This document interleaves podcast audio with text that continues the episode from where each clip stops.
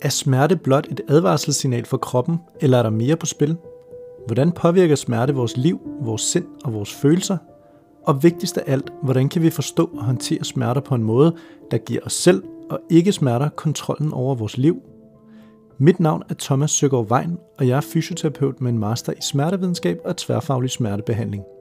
I denne her podcast vil jeg udforske smerte i alle dens former og farver, og samtidig dykke ned i de seneste videnskabelige opdagelser, og naturligvis give dig gode råd med på vejen. Alt sammen, så du kan komme tættere på en hverdag uden smerter. Velkommen til Smertefri Hverdag.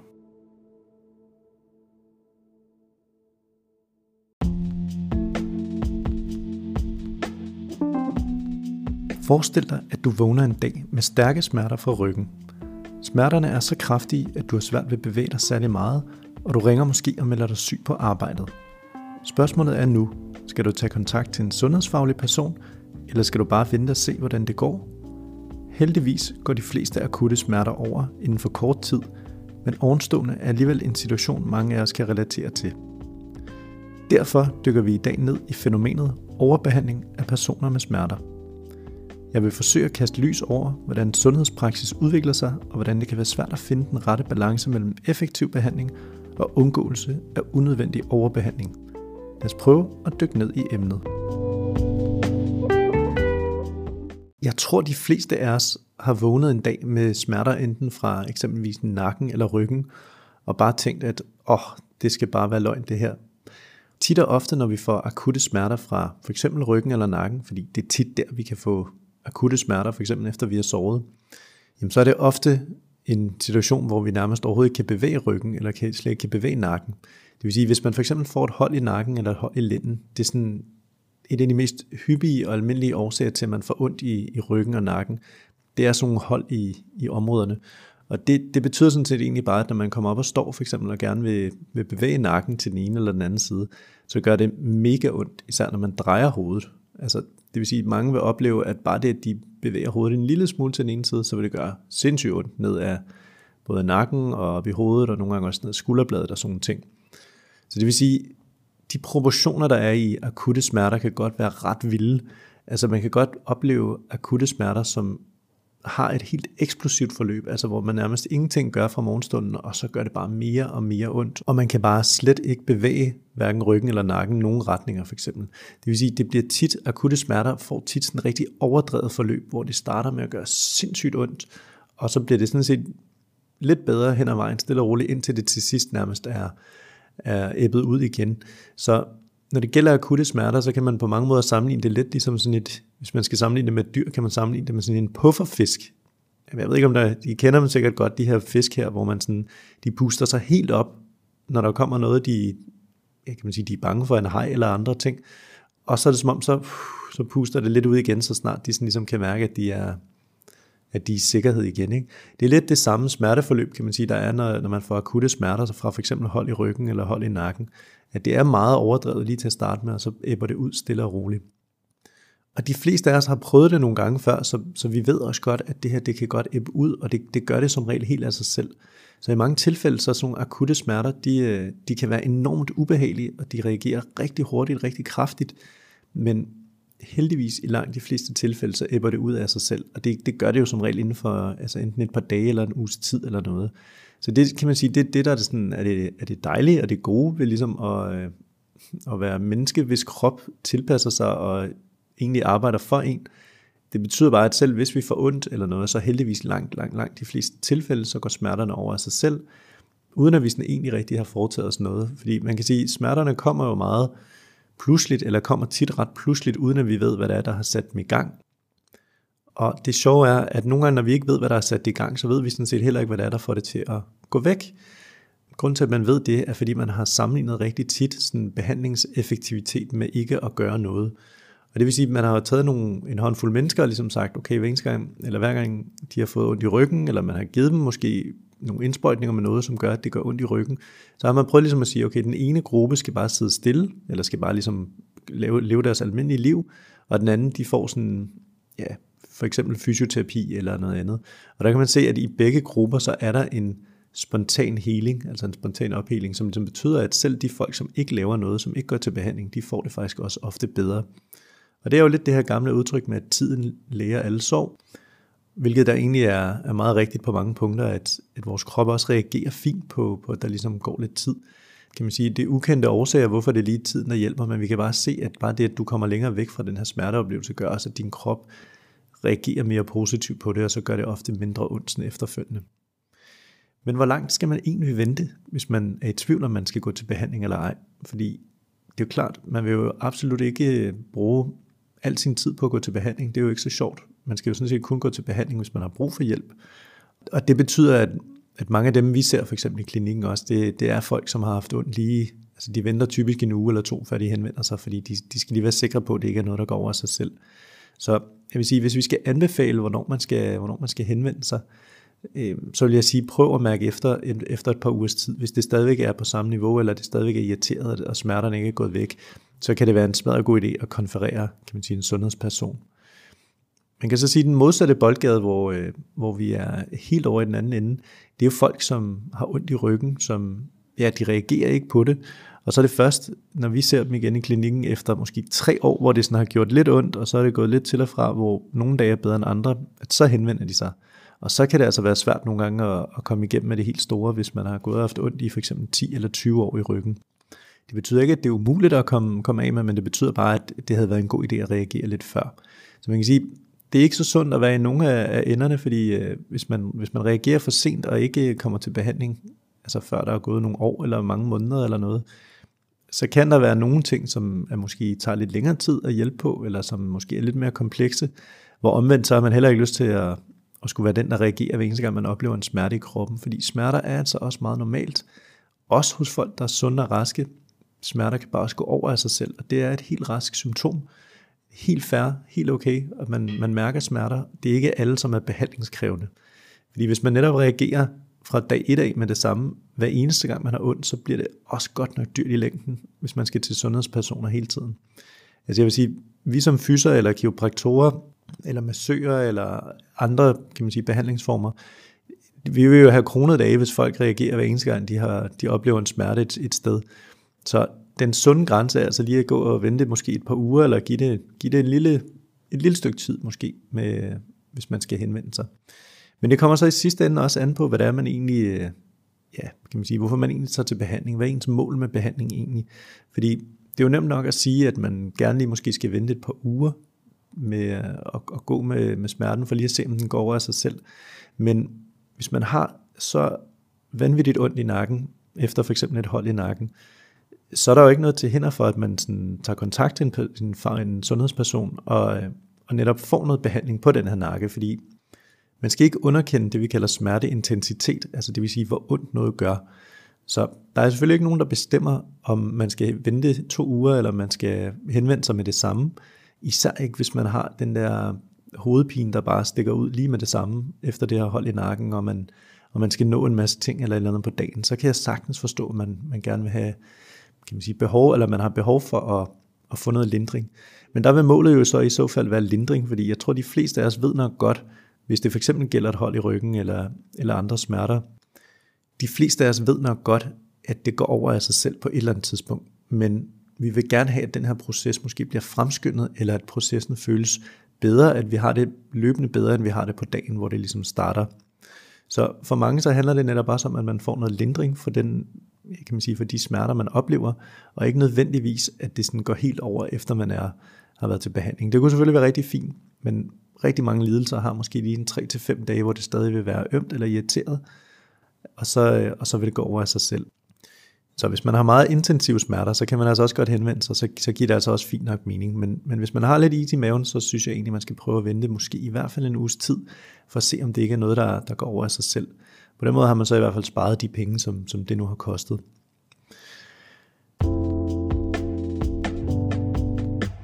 Mange de øh, henvender sig også, kan man sige, relativt hurtigt, hvis de har et fysisk mål, de skal opnå. Altså det kunne være, hvis der for eksempel er nogen, der skal løbe et maratonløb i weekenden, så, så er det tit og ofte, man, man føler behov for, at nu må jeg hellere gøre noget ved det relativt hurtigt, fordi jeg vil gerne have en positiv oplevelse, når jeg løber, og alle ting, der kan gøre, at jeg kan højne bare en lille smule chancen for at få et bedre løb, det, det vil være kærkomment. Og det, det er jo fordi, det betyder meget for en, den her, det her sportsevent, eller den her ting, man, man ligesom skal opnå. Det kunne også være ens bryllup.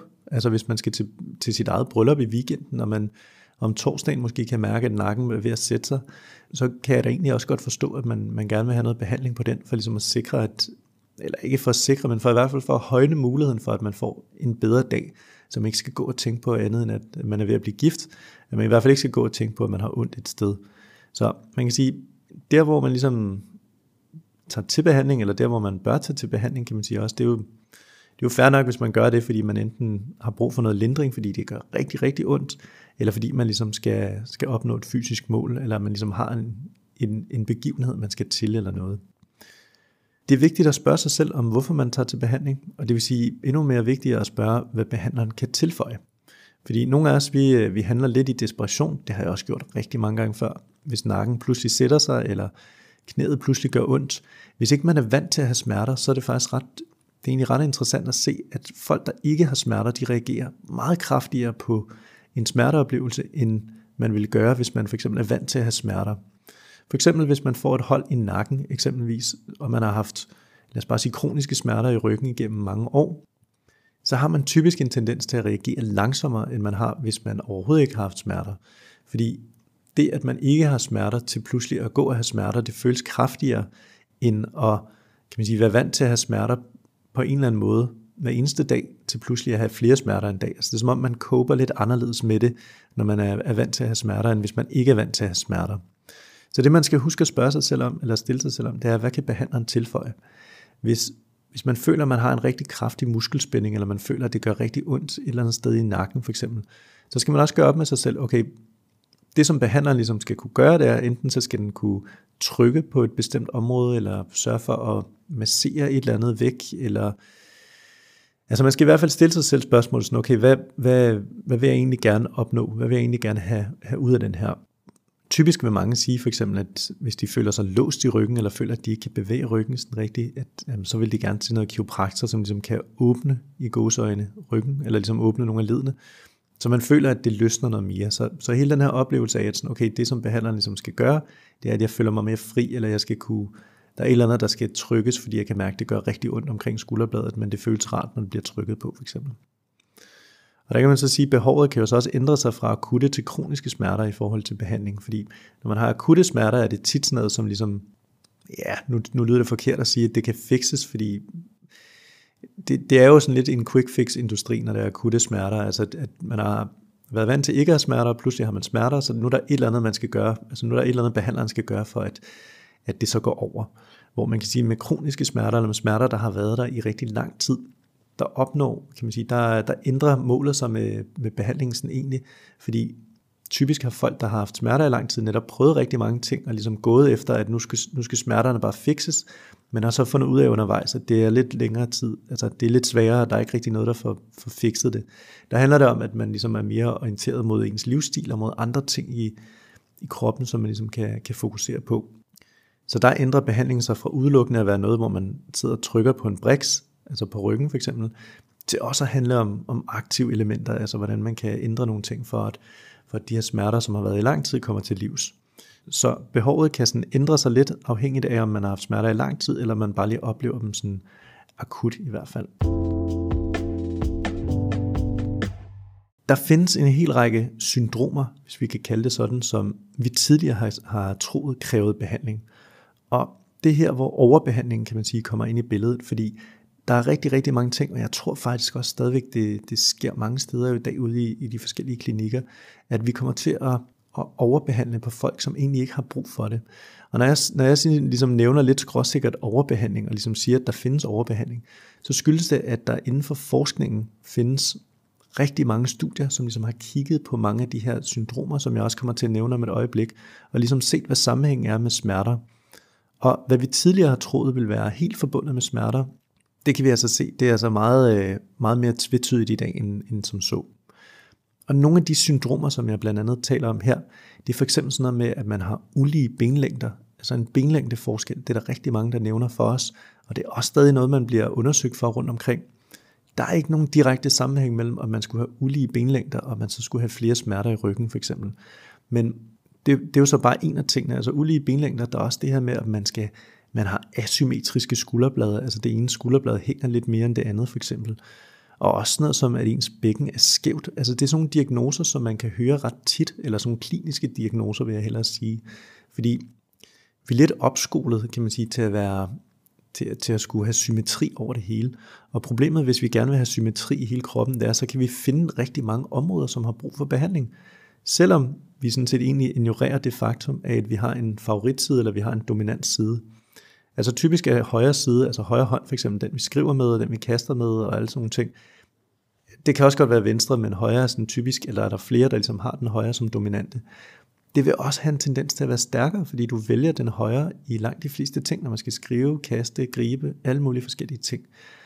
Det vil da være utopisk at forestille sig, at dit højre skulderblad, hvor mange af musklerne ligesom går fra skulderen, at det ikke skulle være stærkere end dit venstre skulderblad, når du egentlig bruger din højre mere. Altså på den måde, så kan man ligesom sige, så, så den her asymmetri formet af din, dine vaner og din, din krop, altså det er en sund asymmetri at have. Og problemet er, at vi, har stadigvæk, vi ser stadigvæk rigtig mange, som har fået at vide, at jamen, du, du skal træne meget intensivt det ene skulderblad, for eksempel, fordi vi kan se, at det hænger i forhold til det andet, og, og det her med, at din benlængde er, er, er forskellig i forhold til den anden, det gør så, at du skal have et indlæg i sol i, i skoen eksempelvis også. Og, sådan. og en helt anden ting, det er også noget som svage muskler. Det er som om, det er, det er ikke tilladt at være svag længere. Fordi vi, vi instinktivt har en, en formodning om, at hvis man er svag i kroppen, så vil man også typisk opleve flere smerter end folk, der er stærke. Og det er altså et problem, fordi der er stadigvæk rigtig mange vægtløftere og styrketrænere, som har problemer i for eksempel lænderyggen eller andre ting. Og de er altså ikke svage i ryggen. Der er så ingen af de her mennesker, som er svage i ryggen. Så selvom man dyrker for eksempel fitnesstræning eller styrketræning eller andre ting, så kan man altså også godt have smerter i kroppen. Og der er altså ikke nogen ting, der tyder på, at bare fordi du ikke træner til dagligt, altså styrketræning eller sådan noget, så, så får du ikke, altså så får du mere ondt end andre. Vi kan så omvendt sige, at det som, som, som der vinkler godt, eller den vinkel, man ligesom kan putte på det, det er, at styrketræning og det at opnå mere styrke ofte hjælper på smerter. Men det betyder ikke, at folk, der ikke går til styrketræning, hurtigere vil opleve smerter end folk, der går til styrketræning. Det er sådan lidt kringlet, men, men det betyder bare, at der er mange af de ting, som vi tidligere har troet krævede behandling, og ligesom krævede, at vi rettede ind, og vi ligesom rettede op på nogle ting, at det, det faktisk overhovedet ikke spiller den samme rolle, som, som vi har troet før.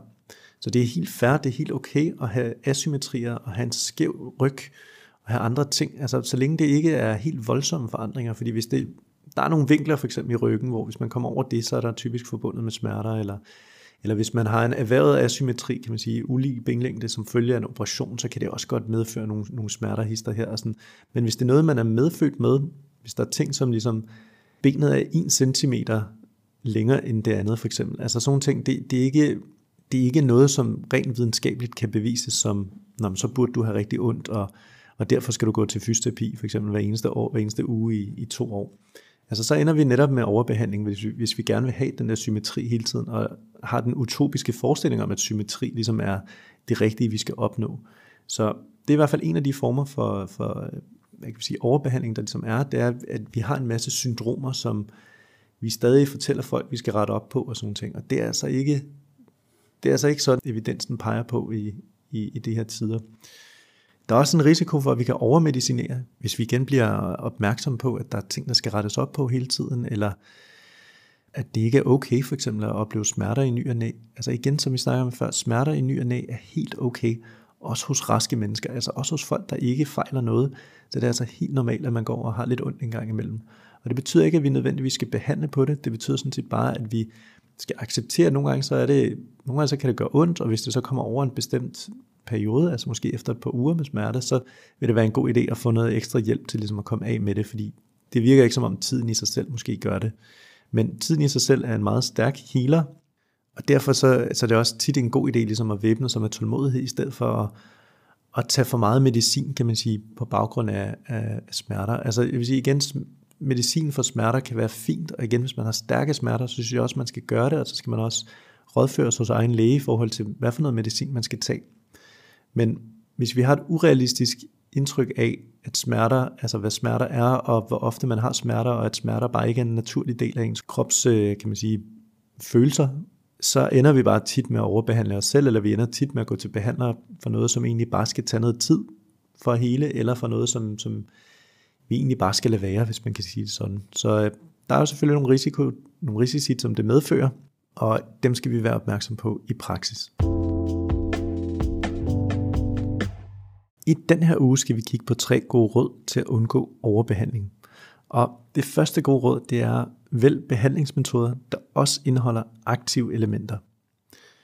Når vi siger aktive elementer, så mener jeg noget, hvor du faktisk også selv skal lave noget derhjemme. Og jeg ved godt, det lyder rigtig kedeligt, fordi det er meget federe eller meget mere nemt, kan man sige, bare at lægge sig op på en briks og blive enten knækket, eller blive masseret, eller blive ja, æltet lidt fra den ene ende til den anden ende. Altså det er, det er nemt, og det føles ofte også rart, ligesom at hvis man har et smertefuldt område, at man, at man får noget, hvad kan vi sige, quote on quote behandling på området.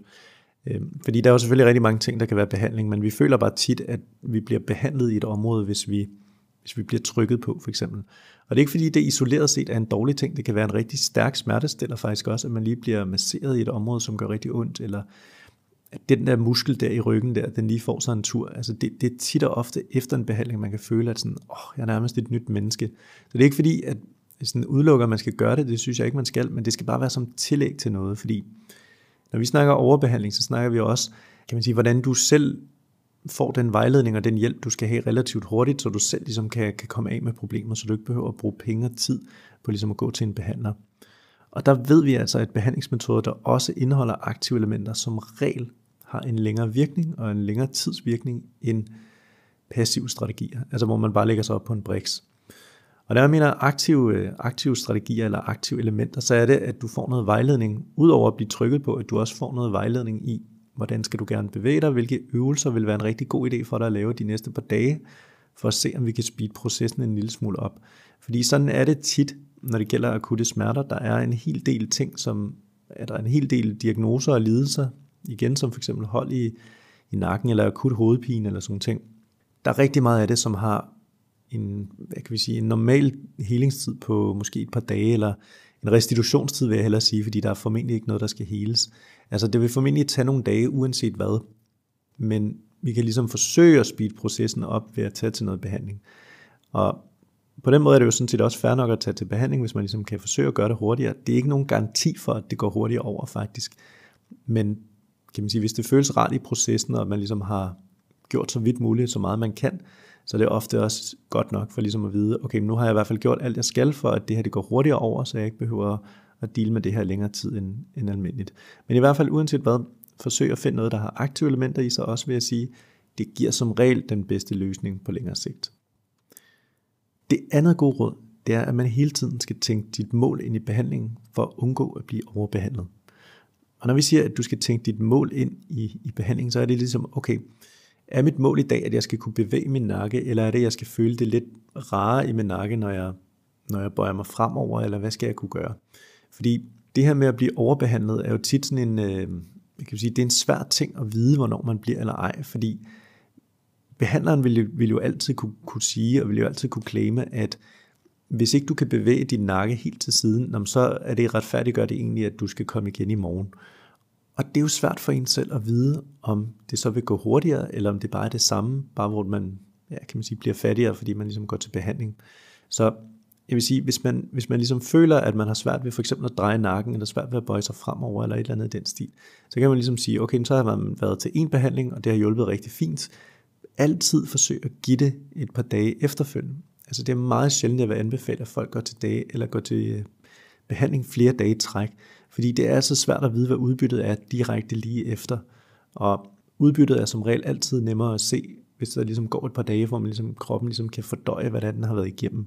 Så det vil sige, tænk dit mål ind i behandlingen, og, øh, og sørg hele tiden for at kan man sige, stille, stille behandling op mod det mål, du har. Hvis, din, hvis din, dit mål egentlig var, at du skulle kunne dreje dit hoved bedre, men behandlingen sådan set kun har gjort, at det føles mindre spændt i området, men du stadig har svært ved at dreje hovedet, så, så vil det ikke, eller i min optik ikke være noget, du skal bruge mere tid på, men at du måske enten skal finde noget andet behandling, eller igen måske bare vente og se, hvordan det selv reagerer spontant.